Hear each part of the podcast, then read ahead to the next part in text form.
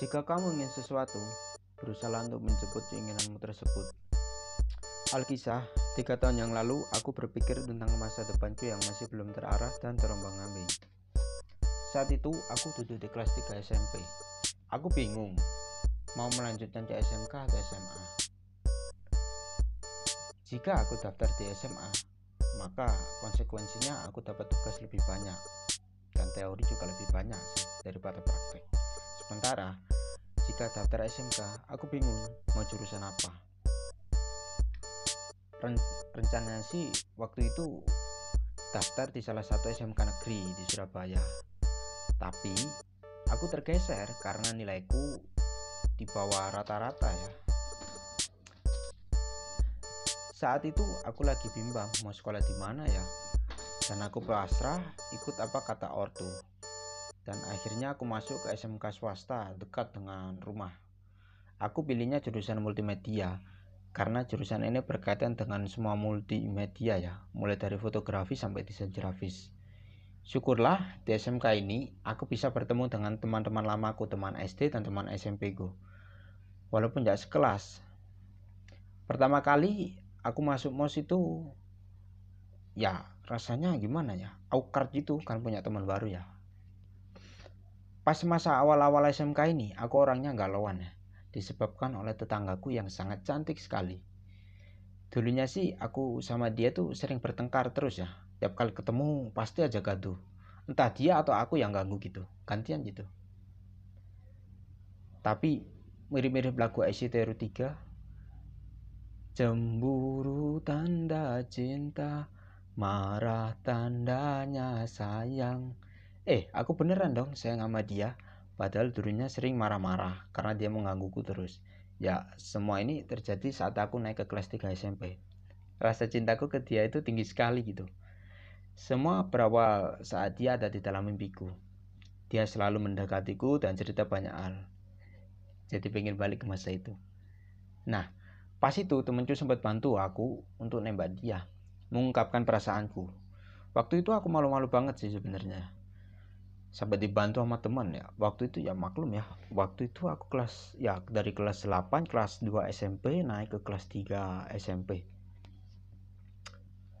Jadi temanku yang bilangin ke dia bahwa Wahyu aku, dia nih temanku ya, bilang namanya S lah, sabar. Wahyu suka lo sama kamu. Dan aku dengar jawaban dia itu seperti apa. Ih, jijik.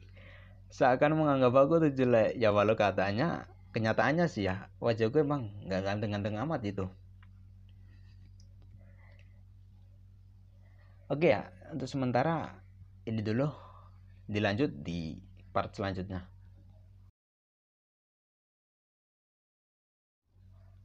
Oke, ini lanjutannya ya. Asumsiku gini, aku tuh gak ganteng, bahkan pasti ada deh temannya dia itu yang lebih ganteng daripada aku.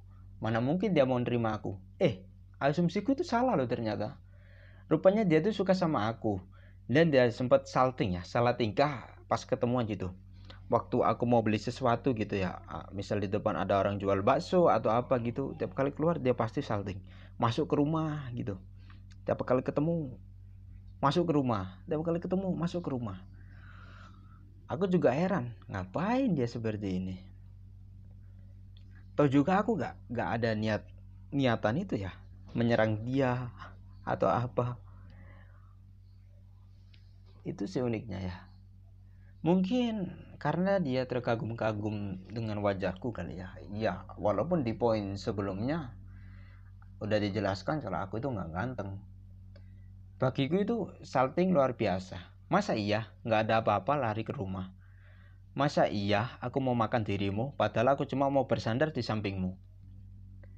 Semua ini berlanjut dari awal aku kelas 3 SMP sampai awal kelas 1 SMK.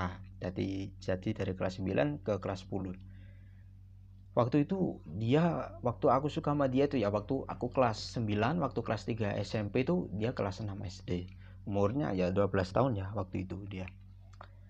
Dan waktu SMK, 1 SMK dia kelas 1 SMP. Ya, jaraknya jauh banget sih ya, 3 tahun ya. 3 tahun ya. Jauh banget jaraknya sih. pas awal SMK kelihatannya dia udah bosen sih sama aku gitu ya, mungkin karena udah beda selera ya, usianya juga beda. Dan akhirnya lama-lama cintaku pudar sama dia. Sebenarnya sih aku tuh orangnya jealous ya, iri gitu ketika lihat dia keluar sama temennya gitu, jalan-jalan sama temennya, apalagi kalau jalan sama temen cowoknya gitu. Wah, bisa dibayangin lah perasaannya seperti apa.